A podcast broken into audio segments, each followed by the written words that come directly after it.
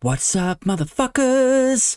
Welcome to episode 14 of Aid Thompson and Other Disappointments. My guest this week, you may have seen her on Good Morning Britain, on The Jeremy Vine Show, on This Morning. Uh, she's a broadcast journalist with 20 years' experience. I thought it might be interesting to bring her on and talk to her about how things have changed within the journalism arena over the last few years. Um, because you may or may not know this about me, but I have become radicalized uh, in terms of journalism and politics since the EU referendum. Um, so, how have things changed for a journalist in that time? How has media morphed and contorted itself? Um, the next hour that you're going to listen to has been an interesting observation and ex- exploration of um, the Tories, what they've done whilst they've been in power, how journalism has changed, and more importantly, how we see things changing in the future. Please welcome my guest for this week, the one, the only, the wonderful Jemma Forte.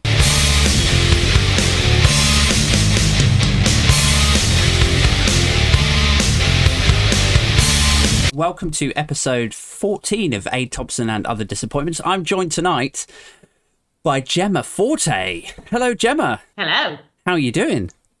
I'm all right, actually. Um, yeah, I'm good, actually, overall. Been a pretty good week. It's been a sunny day today. The kids are both here, which is why I'm in the kitchen, because usually any work or broadcasting, I've got my little corner set up. Oh, right. My lockdown broadcast corner from our living room. But tonight, that's not happening. They've got the telly. Oh, dear. They've commandeered it. Fair play, though. Yeah. Yeah. I must uh, actually put a shout out slash thank you to, to my other half. She is not feeling well, and I've left her in the house with a baby that's just had jabs and my four year old son who just doesn't want to go to sleep. So they're all, Yeah.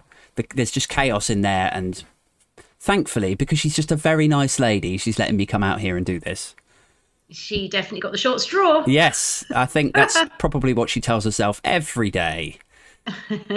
um, so, I, I suppose just to give people a, bit- like a bit of an intro, um, I I wanted to bring you onto the podcast because um, I'm something of a news junkie.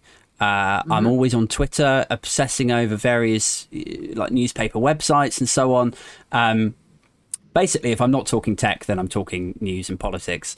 Um, and I thought one subject that I haven't touched on yet in any of the episodes before this is is journalism and how tech has has touched it over the last 10 15 years um and I, i'm well i've got to say i'm quite excited to get your your insight into this um because i know sort of how i feel when i look at news and you know when i consume it and uh my dad worked in the business for his whole career um but I'm conscious I have a sort of outsider's perspective um, for how things may have changed for better or worse over the last few years. See, get someone really old on who's been doing it for years, and that is me. Well, my because I'm 47 now and I've worked in media since I was 18. wow. Well, I was going to say, like, so do you could you could you give us a bit of an intro? Like, how did you get into it?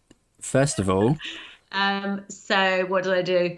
My kind of when I really I wanted to be a presenter when presenters weren't really a thing, and it was completely different. So no social media, um, no sort of like it wasn't experts necessarily on telly. It was it was looking for presenters, and you'd sort of would go and do auditions for stuff. I'd send out VHS tapes, and then I ended up doing a bit of Nickelodeon, did Disney Channel, right? for five years, which was amazing. And that was like my training ground where I got to do, um, had an earpiece, you know, with a live studio gallery and Yeah. multi camera and uh, got to interview, but also got to do autocue sometimes.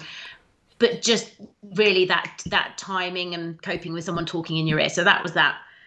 Then I went on did presenting for ITV and BBC, did the National Lottery and things like that. And then my CV's all over the shop. There's never been a plan. Had a couple of kids, wrote some books, and then um, these days I um, what do I do? I do different things. I go on the Jeremy Vine show very regularly as a panelist, and I still write.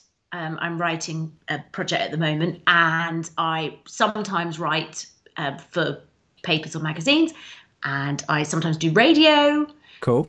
But as a commentator or GMB and so on. Um, so yeah, and and I think that actually Um, also, although I'm not specifically a trained journo, Mm. for me, I became incredibly engaged in a way that I never had been before with the news when the referendum happened. Right. really. Yeah, like a lot of people then. I feel Yeah, like like so many people, and um, I was I was engaged politically a bit before, but I think that now it all feels like it matters so much more. So I again, I'm old enough to remember um, when Tony Blair got in, and okay, you know, obviously we didn't know the Iraq War was going to happen, but at the time it was incredible living in Britain then as a young person. yeah. It was amazing. It really was. It was. It, the front of GQ was Cool Britannia, and it had Liam Gallagher and Kate Moss in bed with a big Union Jack, but not in a sort of Robert Jenrick waving a Yeah. nationalistic. It was all very cool. It was Blur versus, versus Oasis. It was house music. It was DJing. It was. Um, it was just like this explosion of amazing stuff um, the Brits was always really cool. The Spice Girls were sort of huge globally. Yeah, Guy Ritchie movies. still Yeah. Didn't have social media and stuff, and it just felt like there was a massive sense of togetherness, and that so that was sort of whenever it was late nineties, and and then even when Cameron got in, it was like mm, okay, but it didn't feel really worrying or dangerous Yeah. or terrifying or really they were you know these sort of politicians they were you were like well i could be labour or someone else could be conservative and you could go for a drink that's absolutely fine you're Yeah. not that far apart of course there's always going to be extremes but not like there is now Yeah. um there wasn't the same the division and just- tribalism. no Mm. No. And then, of course, um, I remember there was a certain point where, just in terms of how the media's changed, I remember one sort of moment when I was at Disney Channel and Big Brother um, had started. And it was great. It was really good. The first series was amazing because no one knew why they were there or how it was going to be Yeah. and Davina McCall was hosting. She was super cool at the time and all the rest of it. And then we used to get bands coming onto Disney Channel and celeb guests. And then suddenly we had the people from Big Brother were coming on. And that was like, oh, Craig from Big Brother, whatever. And it was the first time you had a reality star. Yeah, You know, yeah. what we now know as reality stars, which was so prevalent. And it was like this new thing of really like being quite excited to meet this person that was a builder who'd gone on telly for a bit. Yeah. So that was something new. And then I remember bands that maybe hadn't worked out, Bewitched, Mm. people from S Club or whatever were going, I'd quite like to be a presenter. And so then they'd go, oh, and it was that idea of you're sort of known for something else, but come in and have a go. And of course, quite often they'd be absolutely dreadful because they'd never done it. And sometimes they'd be naturally really good. Yeah. Um, so that was a a change as well, the beginning of things um, changing to where we are now, Yeah. where presenting. If someone said to me now, "I want to be a presenter," I'd go, oh, "Don't bother. Honestly, don't do it. don't because unless you're an expert, so be a gardener who gets on telly, or be a historian who gets on telly, or be a journalist who goes on as an opinion piece. I just don't you know, if there's a presenting job going, it's going to go to somebody who's come out of Towie or Love Island or Really. Do you th- do you feel like the the skill set has been sort of diluted a bit? A little bit. I mean, I don't. uh, This isn't something that I sort of feel two ways about. It's just progress. It's just change. It's just the way it is. Yeah. Um, and I, I, I, I guess. I mean, I remember once there was a there was a series of Love Island, and they hired two of the winners to do some reporting on morning telly, and it, it was car crash. Yeah. and they didn't last long. But then sometimes you'll get someone like Rylan, for instance, who's really, really good at what he does. He's a big name now. He's got his Radio 2 show. Yeah, he yeah. can host anything. And he's very likable and he's really good technically at what he does and how he does it. And that's where he's come from. Or look at Alison Hammond or look at, you know, there's various people. And that seems to be the breeding ground now. But yeah, but you've still got to learn how to do it Yeah. somehow, yeah. somewhere. And so, But it's a non job. It doesn't exist. it doesn't, you know.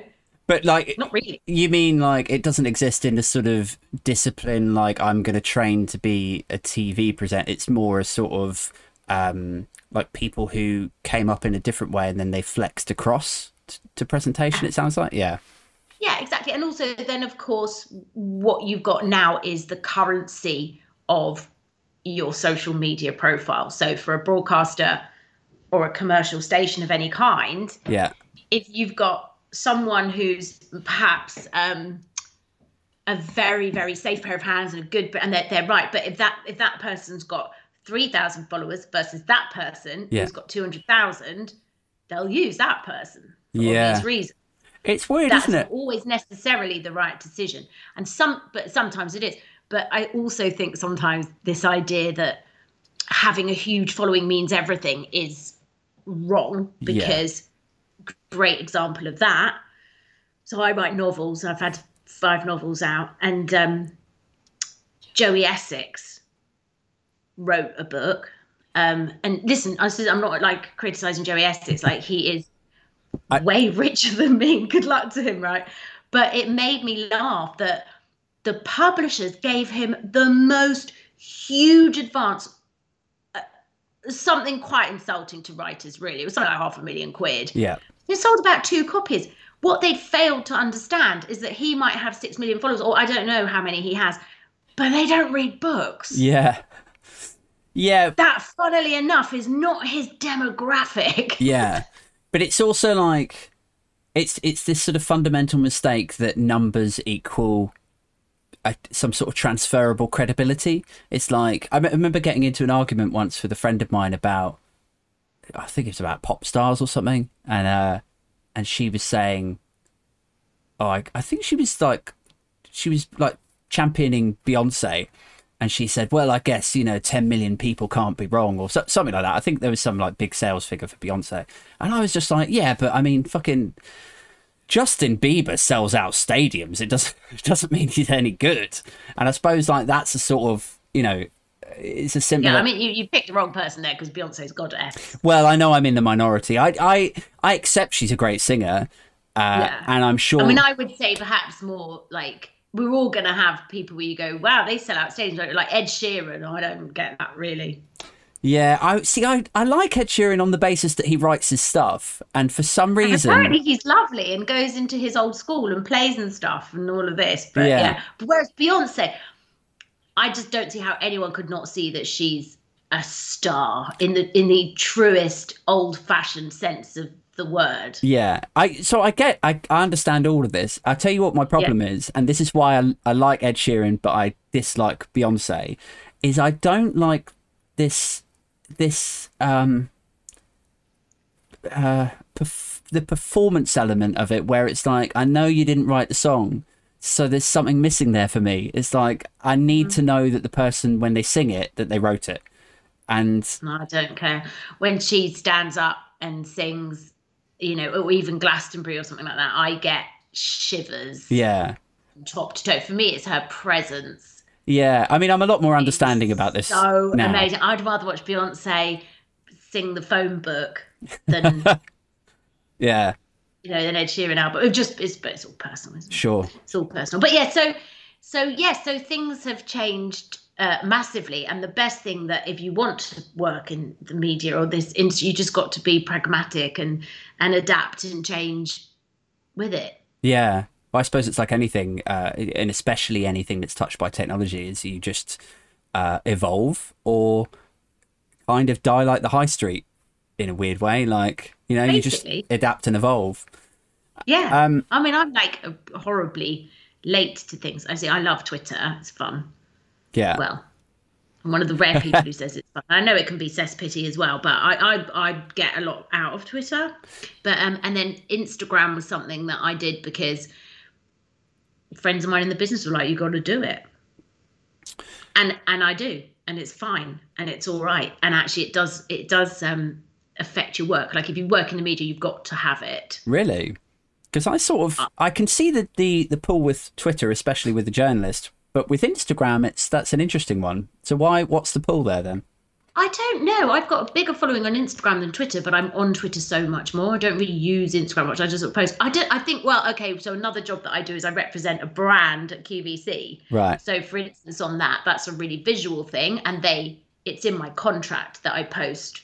And I do things like Instagram competitions and giveaway stuff, but also on your stories, you can do swipe ups, you can sell sell product. I see. Um, and I find that people in the business look at it. So when I was starting out as a presenter, bane of your life was making show reels. Yeah. Absolute pain in the ass. I have to get the clips, and it used to be a VHS. Then it would be like, and now I've got some old show reels on YouTube, but I don't send them anymore. People look at your Instagram Right, I see. Because it it's a visual CV. It's like, oh, I'm at GMB, I'm at Talk Radio, oh, I'm at doing my QVC, oh, I'm doing my thing. Yeah. I, I guess that's how it works because people will contact me. They've got you know and say, I saw you did this, or you can see when journos or producers follow you and you follow them back. You know, it's just it's just a necessary evil. I think. I suppose it's just easier for them as well, isn't it? It's like they must know Yeah. that everyone's got a show, show reel on YouTube, but they Yeah, they, they bother to go and watch that. yeah they got their Instagram like right there in their pocket. They'll just quickly look you Yeah. up. Yeah.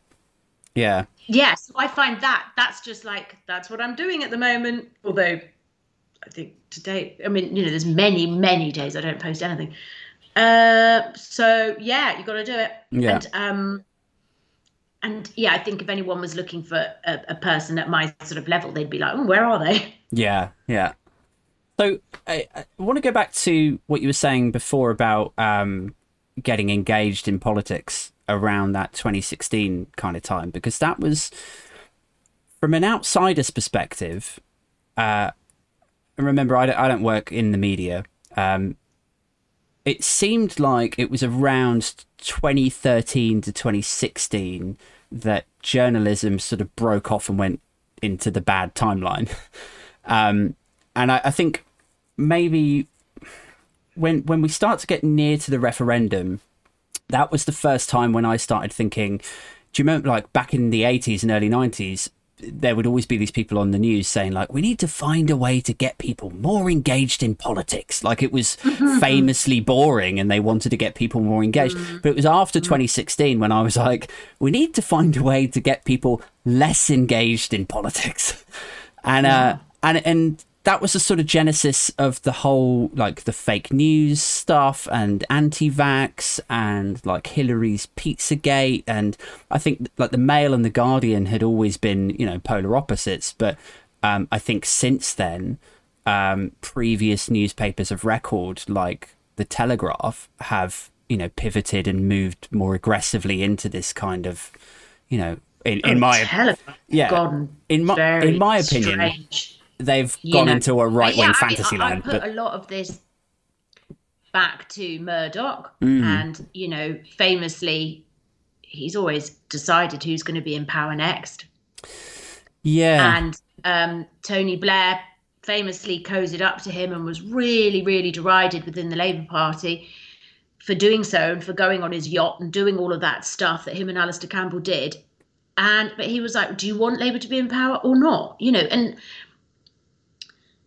and he decided that Brexit was going to happen, and I think Russia decided that Brexit was going to happen, and lots of rich disaster capitalists decided that Brexit should happen, and loads of people in this country decided that Brexit should happen. But I think that uh, you know austerity. This goes right back to the financial crash, as far as I'm concerned, and I just think when you've had a huge crash, if you don't stimulate the economy Mm. and you cut and cut and cut and cut, which is what the Tories done. I mean, I never forget Theresa May when she was at the Home Office going against everything that the police advised, cutting 10, remember 10,000 police officers. It was like, okay.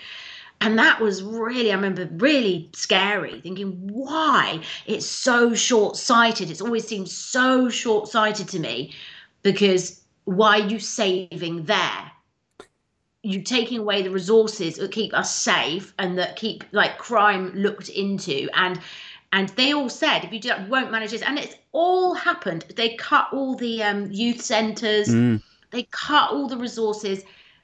They've cut all the mental health resources. So you've had crime went up people had nowhere to go people with mental health issues roaming the streets etc And you do that long enough and you cut schools and all the things that make our society amazing Mm. and the NHS and everything. And then you get people that can't afford to live near their place of work and and especially up north you just see no investment, no infrastructure and it gets worse and worse and worse and worse and then the press instead of blaming the government blame migrants and ooh let, I know let's blame Europeans. Yeah. And this is where it's so sad because I remember in the Cool Britannia days, it felt like, wow, I'm lucky to live in Britain because if I go out and get run over or something happens to me, we all get free healthcare at point of access. Then we've got the BBC. And now that's become such a thing. The BBC is like globally envied Yeah. as being this incredible state broadcaster. People go on and on and on about question time. Look at CBeebies, look at all the radio, look at the drama that gets exported around the world, like the Serpent, look at the cricket, look at the tennis, look at the, you know, all the stuff that they do. So the BBC, the NHS, then we're in bed with America with this special relationship. And then, not only that, we've got all our neighbours there's massive trade bloc, and we free trade, and you've got freedom of movement, and you can all go over there. Like, and then we're in London, and it's super cool, and there's loads of investment here, so that they can all have a gateway into Europe. Yeah. What has happened, and why are we now no freedom of movement, fiddling about with them, Yeah. pissed off Northern Ireland, Scotland. Who knows what will happen? Isolated, no big global trade deals because who are they going to be with? What China just bought loads of nu- nuclear weapons because we're so scared of them. The BBC being sort of attacked. Yeah. It's horrible, and the NHS will be paying before we know it for our healthcare as well. That's the way that it's going, and I just feel really sad about it. yeah. There you go. It's depressing, isn't it? But then if we track all of that back, like so in is it your perspective as somebody that works in the media that that most of this can be tracked back to the the evil hand of Murdoch or Well, it's it's all those different things coming together, and the press mm. are so powerful in this country. And if you look now at the Express and the Mail and the Sun and the Times is fine, you know, the Guardian, but yeah, the Telegraph is grim. I mean, I went on a show and I was on with the editor of the Telegraph, and I have to say, the night before, I was really prepping. I was prepping like a good one because I'm like, oh, the editor of the Telegraph, massive imposter syndrome. I didn't even go to uni, yeah and I'm thinking I have got to do my homework because this person is going to be so well versed and so brilliant. And all I will say is, they weren't. they weren't at all. I was astounded yeah by some of the things it was saying, and I was saying, but blah blah blah blah, and you go, oh yeah, I haven't thought of that. Yeah. like really, really Tim nice, but Tim weird, and I, I could not believe it. I was like, that's one of the biggest broadsheets. yeah and people And then believe that it same editor had his his own podcast called Choppers Brexit or something. I mean, yeah do you think it's as simple as they are simple or do you think it's more cynical than that where they're like no, I think uh, I think with um, I think with Murdoch it goes back to a bit of a, a, a a very complicated relationship with how he feels about Britain because like there's an amazing podcast called The Sun King which is all about him. Mm, and you know he it's that power. It's power it's control. It's manipulation. It's wanting people to be at his behest. And it's slightly grenades going into you know how things have always been i think. And then i think people like jacob rees-mogg are making an absolute killing yeah. in money. Well they are. Yeah. He yeah. Um, and boris johnson then you've got at the helm it's all this whole recipe. Who doesn't care whether we're there or not? It's just about him. Hence why he wrote you know one big piece about staying and one big piece about leaving and then just oh, okay i'll go with that one because what suits me. Yeah. I suppose it's uh, a weird and then once you've perpetuated lies and perpetuated them and you know you what are you going to do? You can't try and go okay we called it wrong. Yeah. That's the thing that actually irks me the most, I think, about politics now is like there doesn't seem to be I mean, we know there's no shame, everyone knows that, but um it's the the total absence of admission when they've got anything, like even the smallest thing wrong. And it's like now, yeah. now the most recent example of that, I suppose, is Johnson last week being hauled over the coals for misleading Parliament. Uh, lying yeah. yeah. and if he and then not changing the record yeah if he if he had any integrity as a politician at this stage left just, yeah, well. he would just sort of go okay all right look i got it wrong um, here's why i don't think that actually i misled parliament blah blah blah but i i accept that it could have been perceived that way and uh, i'm sorry and i of course i will correct the record but there's none of that it's like I don't know why anyone's surprised. He got sacked for lying twice mm. in previous jobs. It's what he does. He lied throughout the referendum, but anyone can go and, and look at that. It's all there, but people think they choose not to, or they go, "No, it doesn't matter," because they like him. Yeah, I don't get it because I hate dishonesty, and people sometimes hate what I've got to say or don't like me. But I know that I always try to say the truth. Mm. Yeah. And if people don't like it, and they often don't, that's fine. But I do not understand how much more. There was a, a list of things the other day, going back to like everything that's happened in the in, in the last week with the Sarah Everard murder and the terrible handling of Clapham and all the rest of it. And a fair few journalists actually did this, and it was great. And the best one was Peston with Priti Patel and they were talking about these issues about violence to women and you know her obsession with statues. Um, protect the big lump of bronze, not the woman that's been raped. Weird. Mm. Um, or I mean, I'm putting that really. Sure. Stupid, you know, yeah, that wasn't his intro. Yeah. Basically, one man got less for raping an 11 year old child than they are saying you could potentially get for spraying a statue. I have an issue with that. Yeah. Anyway, so they're talking about the, you know, she's there citing herself as this incredible advocate for women. And Peston said, okay, so if someone said to you and patted you on the bottom and said X, Y, and Z, or, you know, if somebody said this, what would you, and she like, well, it's not acceptable. And it was all things that Boris Johnson had said. Oh, you know, wow. he said things like Excellent. women go to university to find a husband. He was at a place of work once and he had a nude calendar that was on the, his desk, some you know, like, and a couple of the women in the office complained and were like, feel really uncomfortable with that. So he went and put it on their desk. You know, I don't know what more he has to do. Like, he was taken to court by a woman so that he had to own up to one of the children that he'd had. Yeah. You know, he, he left his wife when she had cancer. Him and Carrie have a fight, and I, I, the, there's the Russian thing that died a thing that is obviously, you know, all the rumors in the press about that the list. Yeah. But people don't. I care. Yeah, but that's because but loads of people don't. That's because they. And, and I have to be careful. Like I accept that I may be trapped in my own bubble, but I feel like it's because people get caught in these news bubbles, both social media and traditional media, where they're just fed the same narrative constantly forever and that is something that's come about since like 2016 i think you know famously facebook and twitter have been a big part of that um, but i also think the traditional media have now begun to ape that and that's maybe why we're starting to see papers like the telegraph sort of lean aggressively into this culture war division kind of style of reporting and i think once you get into that mind frame where you're like well the Daily Mail told me that immigrants eat babies, and um, they've told me five separate times, and, and I'm going to believe it because the last 15 stories that I read in the Express, they fire hosed more nonsense at me about asylum seekers. So I'm like, they just get stuck in this bubble. Yeah, yeah and, yeah, and so, yeah. and I think people still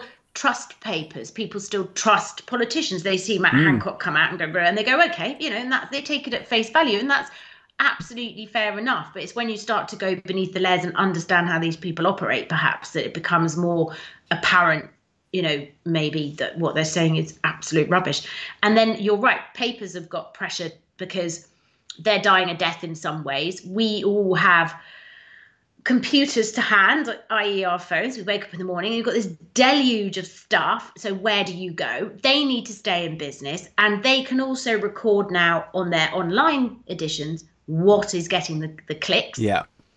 And so it becomes more salacious and it becomes more, you know, uh, uh, led by opinion rather than just reporting. I mean, you know, 50 years ago, go and get your paper and sit down and read it for an hour and it reported the facts of what had happened on a story that is kind of kaput gone. You know we don't sit around and then go oh it's the 10 o'clock news. Let's see what's happening in the world. We've heard it all.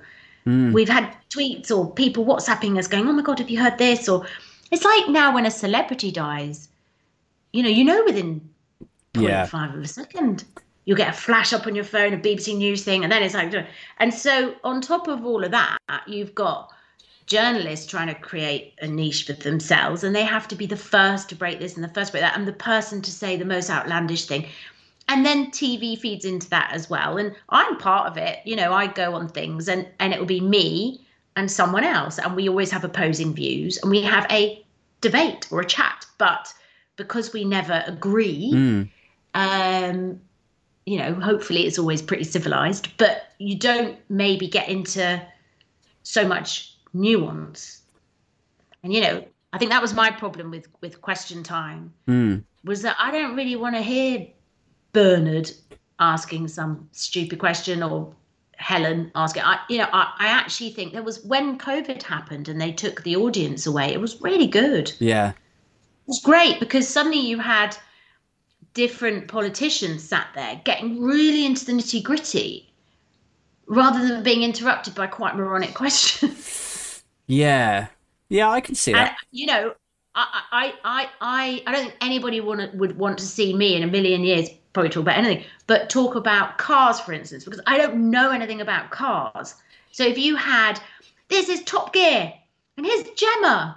I go, oh, it's red and it's quite nice and it's got lovely seats. You know, Yeah. it's the same with politics. You know, why should Bernard, who's a carpet fitter, necessarily understand the intricacies of how EU regulations work. I'd prefer to listen to somebody who really knows. Yeah, but the problem with that is, and I've said this a couple of times on this podcast, but the, the problem with that is that Bernard, the carpet fitter, now truly believes that his opinion matters. And in some ways, traditionally, it does because he's a voter, so it's it's on him who he wants to vote for, and that could hmm. have an impact. But hmm. what's changed is over the last 10 years is like previously what would happen 20, 30 years ago is Bernard would go down the pub and Bernard would say mm-hmm. something stupid to his friends Matty and Dan. And he would say like, "Oh, have you heard about these vaccines? They don't actually work and they turn you into a fish." And then his mates would say like, "Oh, don't be a dick, Bernard." And then his other mate would go like, "Yeah, you, you're talking some crazy shit, Bernard. Settle down." Like, and then Bernard would go away and go, maybe I was being a bit, bit of a dick there. I should I should rein it in a bit with my crazy chat. But now what mm. happens is Bernard goes on Twitter mm. and says "Th- mm-hmm. these vaccines will turn you into a fucking fish, and then a hundred other people retweet Bernard and go like, "See, Bernard's telling it how it is," and before you know it, Bernard's like empowered. Bernard feels like he has a point, and he goes on Question Time, and there's three other Bernards. basically just told the story of Laurence Fox. Yes, exactly. Like, I mean, I don't know what the solution is because this is, that in my, I was about to say, in my opinion, in my heart, Jemma, I feel like this is the this is where it all stems from. Is people Uh, yeah. think that their opinion is cast iron, like gold plated truth. And it's fucking not. It's just a lot of the time No. it's ignorant. A lot of the time it's based on stuff that they've, through no fault of their own, read from somewhere else that was not sourced properly. And Oh, Doris from Facebook. I know. And, and, you know, I think as well, what I miss is that sort of level of discussion where you can go, there are lots of reasons why the EU is clunky and cumbersome and they, they've really messed up on the procurement. Actually, being in the single market, what a dream. It's fantastic. yeah, And um, freedom of movement's a good thing because X, Y, and Z. Ursula von der Leyen, yeah, she's okay, but this and da, and that's not good. But it's like so tribal. yeah, It's stupid. yeah. it's impossible It to have any conversation with any level of nuance now because the second that you say, um, uh, like I'll, I'll take so my my political leanings for example, right? I tend to be, unsurprisingly, perhaps uh, a little bit left leaning. Like there's a lot of stuff I do lean left about, but then there's other stuff where I could quite happily take a sort of very moderate right lean about uh, when I listen to people like Iain Dale.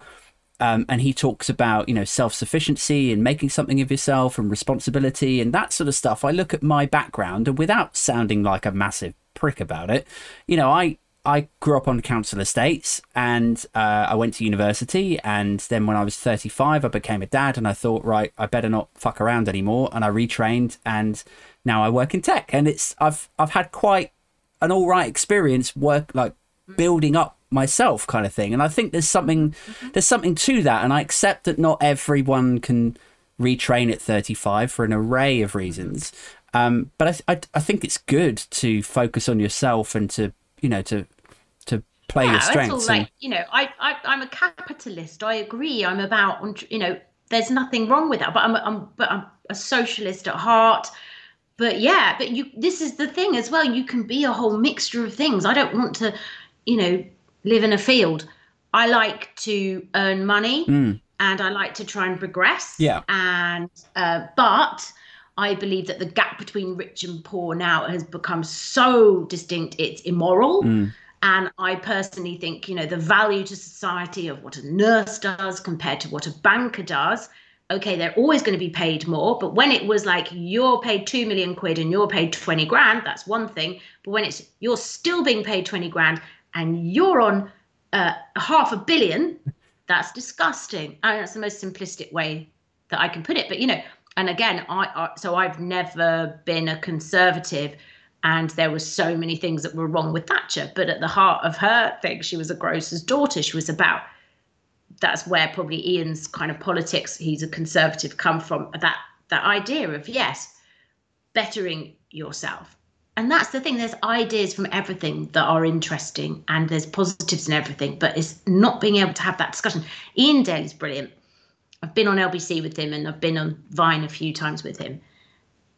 And he is a very, very, very good broadcaster. Yeah. And he's a massive Brexiteer, and he's a conservative, but he's so clever, and he's so interesting, I and he's he's always worth a listen. I'm fascinated at his Brexiteerdom, if that's even a word. Yeah, I just I don't really still understand why. No, I, I don't get it. But um, but I what I like is I, I like his approach to, uh, you know, he listens to his callers. He's r- like reasoned. He's sort of Mm. considered. Like he, you can tell he's actually thinking about the issue and then presenting his thoughts based on the information that he has to him at that time, right? And that's there's nothing he doesn't know about politics as well. He ran to be a Conservative MP and he's met them all. Yeah. And he does this thing called cross question on LBC. And, and I was on it one week and I was a bit like, why am I here? It was me, Jack Dromey, who's a Labour MP who's married to Harriet Harman, um, Peter Bone, who's Right. a big old Brexity Brexiter, and then uh, Claire Fox. okay. How did you get on? interesting array and it was yeah i got on all right it was uh I, I you know i was probably there to make up the lefty numbers it was uh fine but but yeah he's a he's a really good host i mean i've been lucky i've met so many interesting people but he's one that i can say that whatever he does believe it's seeped in knowledge Yeah, yeah. Do you think he'll ever? because I've also met people that I'm not going to name who are their opinions are founded on getting the most attention yeah. on Twitter and making a name for themselves. My favourite one of those is that guy. He's a new one of the new class of Tory MPs called Bradley something. Oh, don't. don't. That guy. He's like Oh, no, he's yeah. gone super quiet recently, but he's like every other really week. Yeah, like for for a good like three month block, he was on Twitter saying fucking dumb rubbish Like abhorrent. and taken to school for it each time. my favourites in terms of what planet are you actually on and how do these people have a job? Andrea Jenkyns, the one who's talked about fish Yep. for years Yeah. and screwed that industry so badly Yeah. without understanding how she's been part of that. Yeah. And now she's like, "Ugh, ugh." like the whole industry is I like- absolutely fucked. And it's like, you made this happen. And then the other one is John Redwood, Yeah. who will suddenly tweet things like, well, you know, if we do in a few months' time not have the imports, we just all need to grow it in our back gardens. And you're like, The- what about people who live in flats, John? Yeah. These people are on a fuck, uh, another planet. Also, I've got. What about people who have to get up and go to work? They can't go out there and tend to their marrows. yeah. He's I think that the most important um, quality I've decided recently yeah. to to possess if you're gonna be a decent politician and perhaps a decent commentator as well is empathy. Yeah. and you know we all have our own lived experience we're all going to have a different perspective and skew depending on our upbringings how we were raised who we've met of course but you listened the other day to jess phillips talking about Mm. Women's violence and she was so passionate and she was so honest and great on that subject and then you cut to Priti Patel and you think Mm. you like for me i can't There's no comparison, is there? don't know where she I don't know. I just don't get her. Like and maybe someone once said to me in telly, someone like really big commissioner was like, the thing is when you choose presenters, especially on ITV, you got to reckon you got to feel like you could go to the pub with them for a pint. So like Ant and Dec, everyone wants to go to the for, to the pub for a pint Yeah. with them. You wouldn't want to go for a pint with Priti Patel, would you? And I know it's not the same job, but these people are in charge. She's in charge of like our police force and our laws. Yeah. And so what happens to the perpetrators of violence and and, and where that should tally and, and refugees and asylum seekers, oh, it just terrifies me. I, I call that anomaly the beer test. So anytime there's a big election coming up, whether it's US or, or UK, I look at both candidates and I'm like, which one would you rather go to the pub for a beer with? Uh, and I'm sad to say that at the la- like I didn't vote for Boris Johnson, but I looked at the last, you know, Corbyn versus Johnson, and I was like, I, I think most of the electorate would happily say that they would rather have a beer with Boris Johnson than Corbyn. Uh, Well, they, they, they, they did, and they made that very clear. I'd rather put my head in a vat of oil than have a pint with Johnson. Thing is, I feel like I've seen through the yeah, Wizard of Oz stuff so long ago, and I, you know, apologies if, if people will be going, "Oh, he's great, he's doing his best, he's so funny." I just don't find anything about that yeah. moral vacuum Do you think amusing. it like I I am dumbfounded by the continued support for him. Like whenever I see a Westminster voting intention uh, tweet come out that says, "Oh, the mm. Tories have gained another two points," I'm like, I I mm. cannot fathom how. Well, let me back up a little bit. For about five seconds, I think to myself, I cannot fathom how people could still be not just still be supporting, but increasing in their support for him. And then I'm reminded of the state of like tabloid culture from the STEM newspapers, and I'm like, mm. I don't know how we get out of this unless Starmer does a takes a similar tactic as the one that you were talking about earlier with Blair, where he cozies up to Murdoch. And this is a real conflict for me because I'm like, I understand you need Murdoch on side to win the election. So is it such a bad thing if he cozies up to him? Uh, and then on the, the like the other option or the other avenue would be if Murdoch This one, I'm like, honestly, be be his bitch. yeah Just do what it takes. yeah i mean i i'm sorry to say we can't have this. i'm like i'm not a murdoch fan i i you know i wouldn't wish death on anyone apart from murdoch uh but i, I think the world and especially europe would be a much more settled place if murdoch would just hang up his keys or whatever and then just you know like if, if his influence could just sunset at this point that would be great. Or if it's quite interesting because you know Starmer isn't really cutting through at the moment, although he inherited such, um, you know. And when Corbyn first came on the scene, I thought, yeah, I could see all the students really reacting well when he went on stage. I think for me, the anti-Semitism was such an issue. Hmm. that it wasn't stamped out whichever way you look at it and it just felt to me like if you're very disturbed by the islamophobia that was going on and by boris johnson's racist comments then you have to be really deeply troubled by the anti-semitism that hasn't been dealt with in the labour party and like so i mean i was easy because i had the perfect cop out because where i live it was lib dem or conservative and i went lib dem and we got the lib dem mp very rare. So for me it was like good and they supported um, you know another uh, referendum etc Yeah. so for me that was that was easy.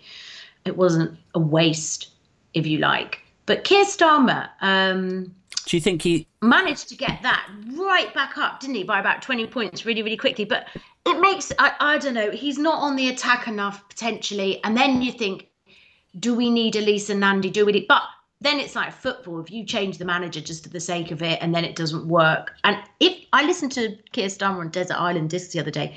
You know he's the antithesis of Boris Johnson. He's a good man I get that, he is. He, just he's very clever. He's worked very hard. His jobs that he's had are he is brilliant. yeah, but but He's a brilliant, dedicated hard worker. does he survive the beer test, Jemma? Oh, I'd go for a beer with him any day of the week over Boris Johnson. Oh my god, I'd go on holiday with him and have buffet breakfast. See, I think I Yeah. I, I know. I, I don't know. I I And also, I don't necessarily want whoever's leading the country to have a beer with him. I'm honest. I don't. I just want some. I actually now want some integrity. yeah, but and I want someone that you feel is going to do the right thing. but with like journalism in its current state, isn't it the truth that they they have to survive the beer? That they've got to be popular. They've got to be someone that the uh, everyday. Have we really become that stupid? I think we have. I like. I'm not saying I would rather. you know, of course, John Major was about he wouldn't have had the beer test. I mean, there's loads of prime ministers who wouldn't have had the beer test, Theresa May, etc., etc. But you know, I I can only say what I think. I want somebody who I would trust with my kids, who cares about serving the country and not just their own get bringing out an autobiography and doing after dinner speaking after all of this you know getting their picture up on the wall. Yeah, i want someone who understands law. I want someone who understands and doesn't lie. Yeah, good luck me. I, mean, I might just emigrate. I'm single and i keep thinking when the kids are a bit older when they go to university maybe i just need to meet klaus or someone and just get out of here if it's like this. Because you know as of last week there's some really dodgy laws gone through on protesting as you know with that policing bill yeah. I think i mean i don't mean to be debbie downer but it's it, it's pretty grim you said earlier about um wait hold on let me back up a little bit so the protest bill uh is that fueling your Well, it was the policing bill. And the trouble is, within the policing bill, there were some really good things in it. Okay. So there's things to make women safer and this and that. So those are the ones that conservatives were sort of going, well, it's going to be this, it's going to be this, it's going to be this. But when you look deep into it, the reason Labour voted against it is because it needed so much amending, because within it, buried, are all these clauses where Priti Patel can basically hone the law as she sees fit as she goes along. So if she decides, well, I don't like that protest, i.e., Black Lives Matter or Extinction Rebellion, yeah I don't care about black people or the planet. Oh, I like the one where it's like I'm protesting because I don't like cancel culture or whatever. yeah She, you know, and that is not how how democracy should be. It goes against everything that Winston Churchill said. But- ironically. And then she's all these little laws like if you're annoying someone or if you're loud, you can be arrested. yeah or or have You just have your protest, you're protest not shut down quiet, are you? yeah Yeah. but like I mean, you know, it just it's not What- good. It's very authoritarian. what amazes me about that is uh, and i think you touched on this earlier it was about like the short-termist mentality of it because they're going to wheel this in thinking oh well this will make our lives easier for the next like three and a half years until the next election. We can shut down protests and we can do whatever we like and if people protest against it we can shut that down too. Great. Uh, well then what happens if labour get in at the next election and then they say cool well we've got thanks for all the legislation guys like next time anyone protests against prime minister starmer I don't I don't think they will get in next time, but I think there'll be a lot of unpicking one day, putting things back to how they should be. I hope so. Yeah. but I don't think they'll get in next time. I think we're stuck with this lot. Yeah. He is Teflon. It's like Trump, isn't it? When he said I could go out and shoot someone on Fifth Avenue and no one would bat an eyelid. Well, I think they've just come, unfortunately, at, at well, depending on what side of the political uh, landscape you sit on, they've come at the right time at, at the right place where they happen to be in office at the same time as Twitter and everything, and you know the the uh, polarization of the media has happened. I think if it Yeah. had been Labour in government at this time, we would have had the exact same problem, and everyone would be like, "Is there ever going to be a Conservative government again?" Um, because whoever is in government right now and has the cozy relationships with these publishers, um, I just think it's it's it's going to be like trying to evict a fucking set of badgers from like infesting your guard. Like, do you know what I mean? Like, It's like trying to root these guys out is going to be so hard. I think the next next phase of all of this will be like Boris Johnson's eldest kids will be like inserted into government, like the way that the Trumps were. You know, it'll start getting real bad. Oh. We've thought. I think what would be really nice is my dad's got a good expression. He always says, sometimes you just need to go and run your brain under a cold tap. and I feel a bit like we've all had such a year of it. Within that, the news obviously has been harrowing with the, you know, COVID deaths and pandemic and all that stuff. And then the undercurrent of Brexit's happened and it it's it's a disaster actually. Trillions have left the country and gone to Amsterdam. Fishing's collapsed and exports are at 40 percent lower they were in January, and I think that's increasing. So pretty whoa, hey, that's good. Um, and then I think what everybody who works in the media needs to do from time to time is what my dad said and take your brain out and, and rinse it under a cold tap. Because the other thing is the reason a lot of people just go, oh, Boris Johnson's fine. Oh, yeah, just look at the Daily Mail. It's because actually, if your life's okay, Mm. you just you know you don't you don't need to delve into everything that's happening and because i do for work it can really take its toll and i was with a friend the other day who's friends with a very famous newsreader and apparently that very famous newsreader was saying she's exhausted you know it's been a lot Yeah. and probably the best thing to do is just like switch everything off for a few weeks Yeah. Yeah. um, which I will do over the summer. Absolutely, full sure, and just roam around like a, like an animal. You think? uh, being free? Do you think journalists will get like post traumatic stress disorder after like the last four years? I don't. Some, not all, people who work in news Yeah. 24 hours a day, I think they have a point where it's too much. And there was another story that I, um, someone I know used to work on LBC actually. And I think he'd done a, a late shift, you know, and it's that constant, constant, constant news. And news is always bad. Mm. You don't pick up the news and go, oh, well, you know, today there's a flamingo's been sighted and it was really beautiful. It's always awful. Yeah. And one day he just finished work and he was walking down, and it's in the same building, I think, as Magic or something, or Smooth, All of the global stations are in there, aren't they? Like, the Global, yeah, yeah. And he stopped, and someone was just playing this sort of like light Luther Vandross track or something, and he just suddenly thought, "What am I doing?" And he went to see his boss uh, a couple of weeks later and just said, "Are there any jobs at Smooth?" And they were like, "What?" It's quite a weird transition, and to this day now, it's just sat there just playing nice relaxing music. yeah. So he thought he was going to go mad. I can see how that. I mean, actually, at, at the beginning of last year, I th- I felt like probably like a lot of news junkies do. I just felt like it was all getting a bit too much. I think it was right at fever pitch where everyone was saying Brexit is going to horse fuck the economy and everything's going to implode and there's going to be food shortages and.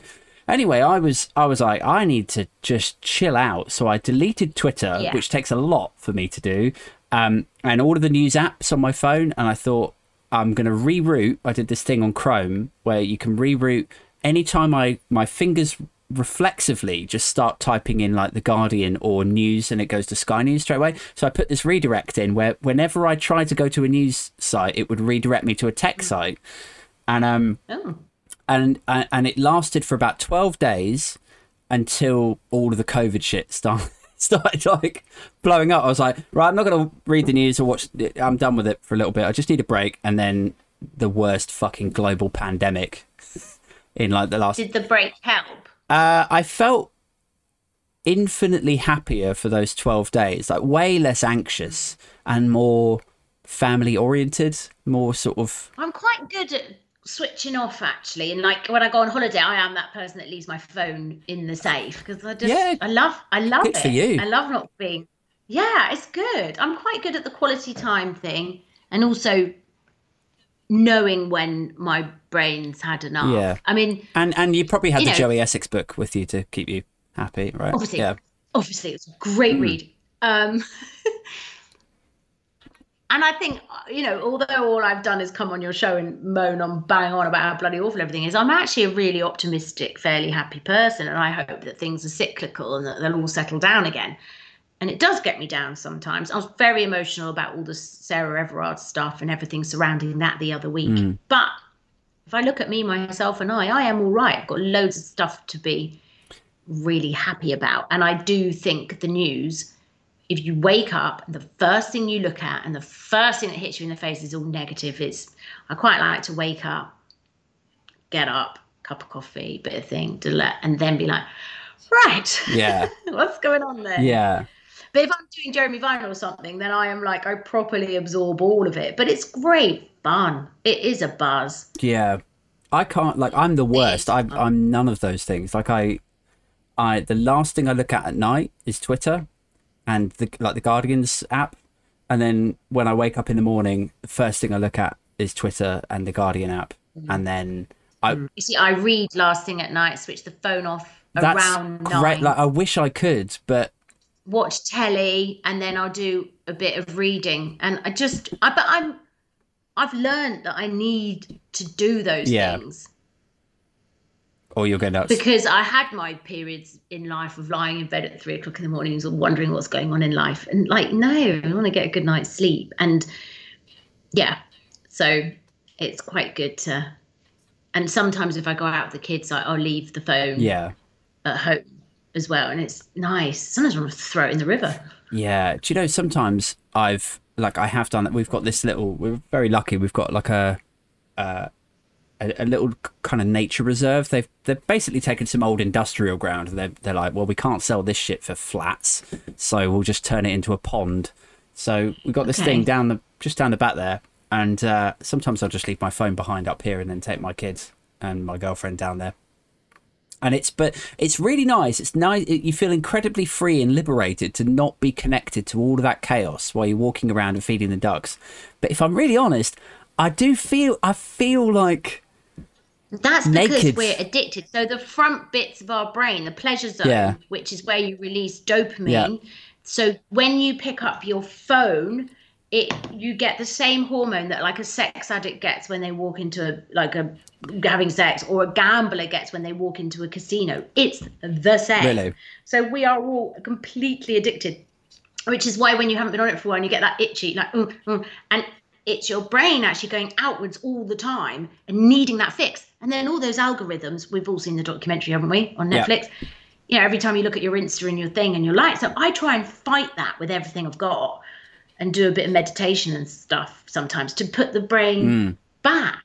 I used to work in a place where uh, every time we did like morning meetings, we'd go into the, like one of the little glass rooms, and uh, he'd be like, "Leave your phone behind," and then we'd all leave our phones behind. And the first time, it was really fucking awkward because everyone's just sat there going, "Don't know what I'm supposed to do," uh, all of this stuff. And then next time, he'd gone out and he'd bought these like little spongy toys and put them in a little bowl in the middle. And he was like right cool. No phones but everyone grab one of these like little but like they're like stress ball kind of things.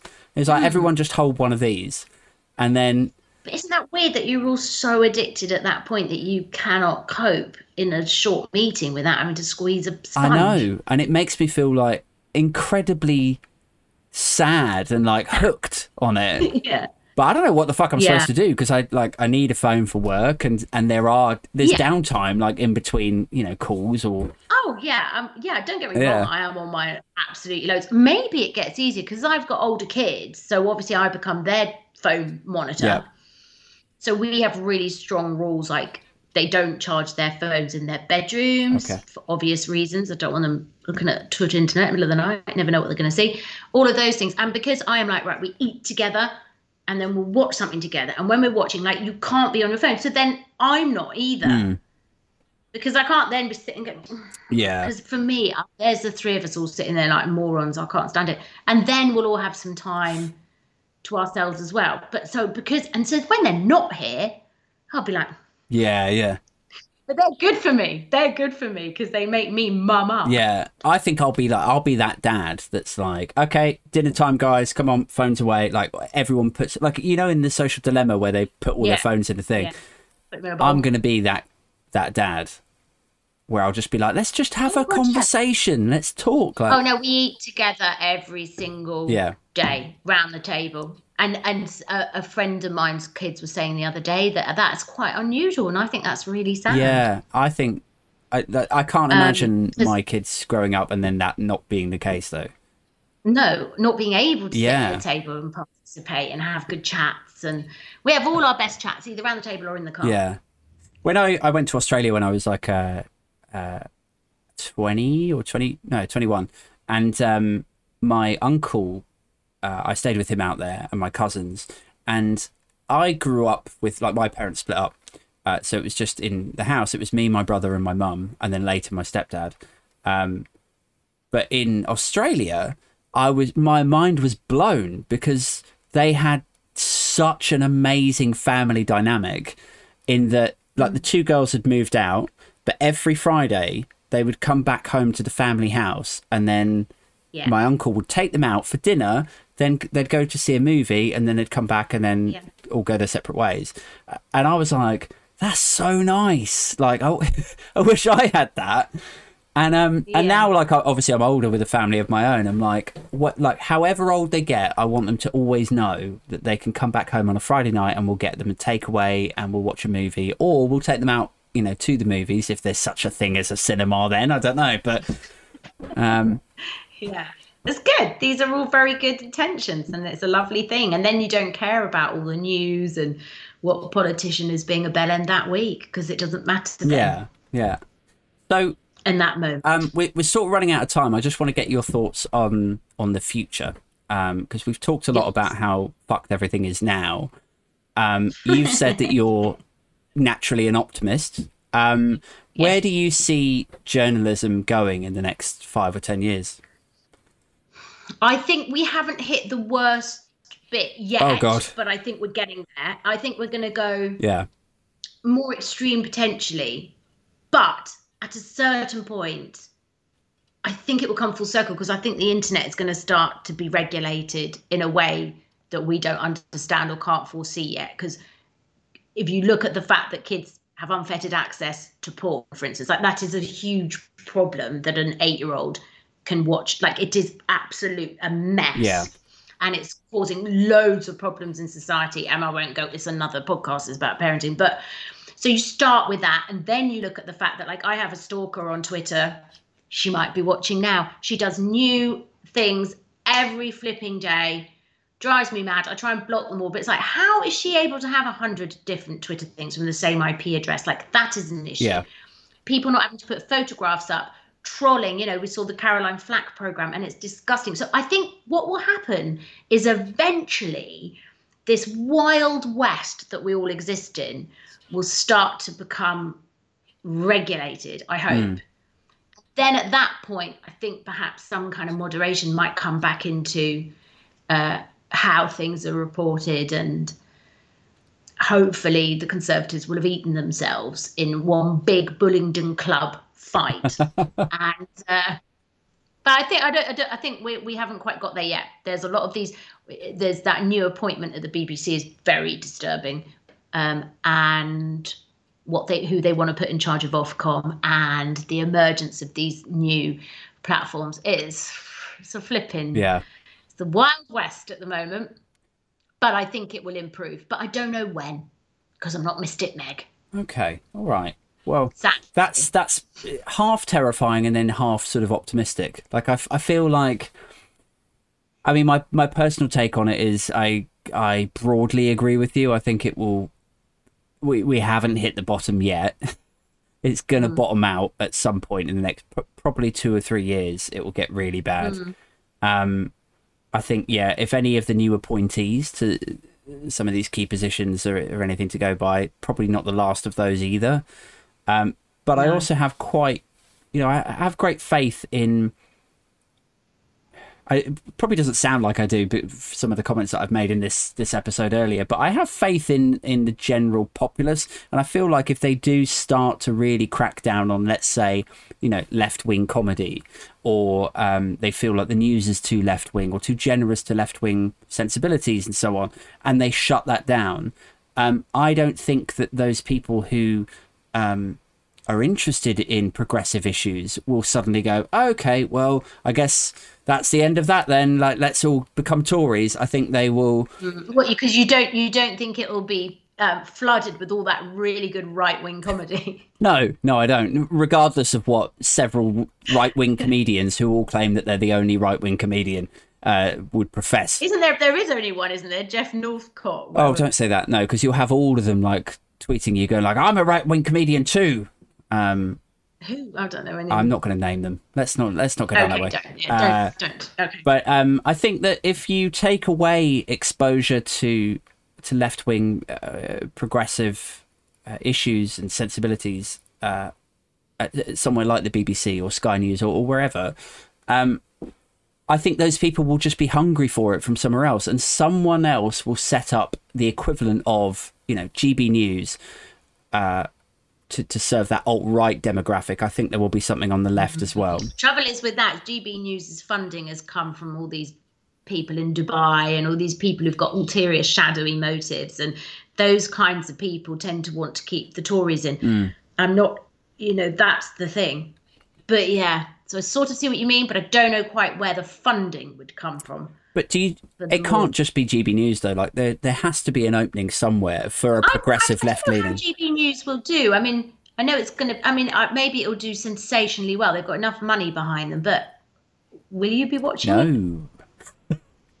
but And like, I think if there's a market for the there right, there's got to be a market. BBC, Sky, but yeah, but it uh, it'll be really interesting to see how it does. But at the moment, the way it looks like it's going to go, it looks like it'll be a TV version of talk radio. Yeah. And I'm not sure how talk radio does. I don't know, which I've been on loads and loads of times, but it's not like everybody's talking about it. No, probably James O'Brien and uh, maybe somebody from what's the other one? Talk Sport. I feel like that. Oh, what's that guy's name? I've gigged with him as well. Um, he was on there like ranting about masks and stuff. But anyway, like James O'Brien's probably the most viral uh, LBC, you know, talk radio guy, isn't he? Yeah. But yeah, you're, you're right. Oh no, no, no! I meant I meant talk radio, the the station. Oh, right, the actual radio station called Talk Radio. yeah, so that. I thought you meant the genre. I'm sorry. Oh no, no. Yeah. Anyway, yeah. So we'll Yeah. see. It'll be interesting. Okay. Well, we'll leave it there. Thank you so much for for joining me tonight, Jemma. Um, and yeah, if anybody's uh, interested in uh, hearing more, then um, follow me and or Jemma on Twitter. Uh, what's your handle again, Gem? It's at Jemma Forte, Jemma with a J. Cool, cool, cool. Okay. Well, Pretty easy, really. Just my name. all right. Just went for the standard name. Yeah, that's uh, that's easy to remember. Let's uh, let's leave it there. Thank you so much. All right. Thanks. Cheers. Good night.